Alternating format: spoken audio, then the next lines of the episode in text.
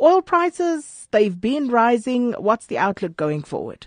Well, I'm actually surprised when you just spoke now. It's gone all the way up to 52. Yeah, we've been noting that steady increase. Yes, so oil prices have hit their highest level in two months. This is, well, at the time on Friday, Saturday was around $50 a barrel, and now you just mentioned it's gone all the way up to 52. So this is up about 10% in the past couple of days. That's how much the oil price has gone up. And the reason why is that there are signs that demand is increasing, which could offset the excess supplies in the second half.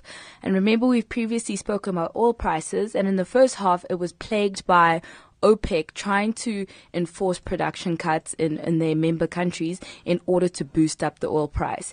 And on the other side, you had US overproducing oil which increased supply and inventories in the market. So now we're seeing that increase in the oil price. And the oil price rally may continue forward. So we have 52 now. So it may actually go up all the way to $55 a barrel. This is despite the widespread criticism of the ineffective um, OPEC production cuts, which have been put through earlier this year. So the oil price is likely to hang around at this 50, 52 mark for a while, but some analysts aren't really convinced because it has been more on the side of the $45 a barrel and it's been difficult for the oil price to break that technical or psychological level. And that key technical psychological level means that it's been difficult for the oil price to go above that $50 per barrel. So if we see it hanging around in this area for a while, then we know that it's going to continue to rally forward um, towards the $55 per barrel mark. Um, and this week, we're going to see that traders are going to be closing, watching very closely uh, for any news in the market concerning the oil price. So this will be U.S. stockpiles. What is the U.S. doing? Are they producing more? Are they producing less? It will be the strength of the demand of oil in oil producing countries, especially um, countries like the U.S. And then you'll be also looking at comments by oil producers to see whether they are complying with the production cuts or not.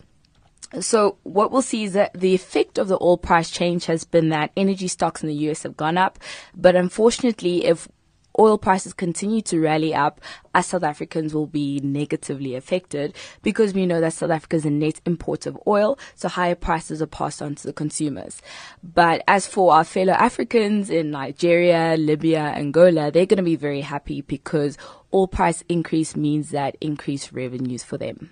So we are facing an oil uh, petrol price increase. Yes, and I can't afford it at the moment. 19, pers- uh, 19 cents is uh, what we're told uh, it will go up by. Oh, so. yeah.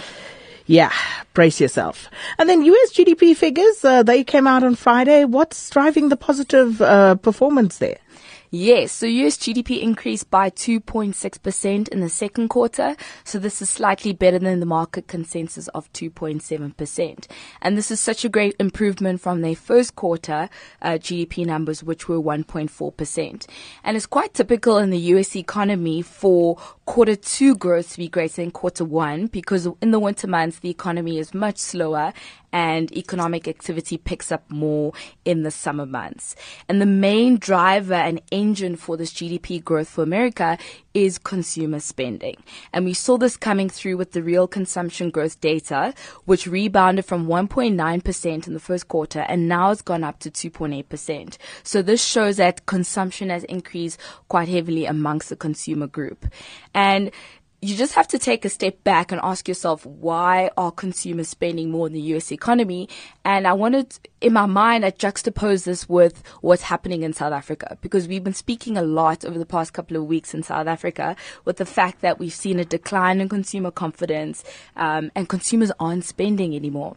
And in America, what we're seeing is the confidence of Americans in, in the economy has gone up to its highest level since 2000 we've spoken about non-farm payrolls previously. Jobs are plentiful in, in America. Unemployment is extremely low at 4.2%. Um, they're basically at full employment. And some workers are even shifting jobs to get better pay because there's such a tight labor supply at the moment. As well as on the business side, the American businesses are spending more on machinery and equipment and they're rallying up inventory in anticipation now for the summer months when they're going to be spending more. So it's a completely different picture to what we're seeing in, in the South African economy. And all these positive elements are actually incentivizing consumers and businesses to spend more, which results in improved GDP. And I just want to contrast against the Eurozone. The Eurozone numbers also came out last week. And what we saw was that Spain GDP in, improved by 0.9%, uh, France by 0.5, and then the golden performer in, in, the mix was Sweden with 1.7%. So yes, compared to the US, the Eurozone is lagging behind, but we have to remember that um, the situation in Europe is completely different to the US. We all experienced a 2008, 2009 recession, but on top of that, remember that period of time, Sakina, when um, we had the debt crisis in Europe, and those mm. small small countries such as Greece um, um, were experiencing lots of problems. So it's been taking Europe a lot longer to get out of that sluggish, um, space that they've been in compared to the US, which is now at growth rates of 2.6%. And I always ask myself when I hear international news all the time is why must I bother about US GDP numbers when it's on the other side of the world and I'm concerned about South African and African news. And the reason why you should care about these U- U- um, US GDP numbers is because of consumption. So the US is one of South Africa's largest trading partners. So if you think about it, if the US economy grows, then that results in increased demand for South African goods. And that means that we can export more to the US, which is, that's what we want to see in order to improve our own GDP numbers. And that actually took me back to, I guess, my textbook days, you know, when I asked myself, and, and a listener called or was sent a tweet a few months ago, and they said, what do we do in order to increase our GDP? How do we get mm. out of hmm. this, this rut? And I took a page, turned back to my economic textbooks this weekend, and I looked at what improves economic growth. And if we look on our supply side, our productive capacity hasn't been good. Our numbers in mining, agriculture, and manufacturing over the past year haven't been very inspiring of a positive story. And if we then look on the demand side, what pushes economic growth is our consumers aren't spending, businesses aren't investing and the government has been curtailing spending. And then to add to this lovely pot is political risk.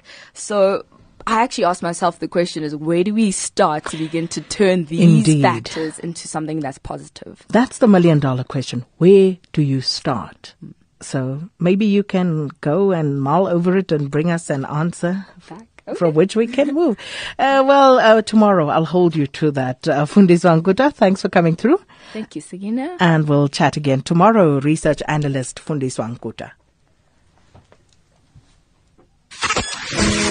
This month, remember how the number 67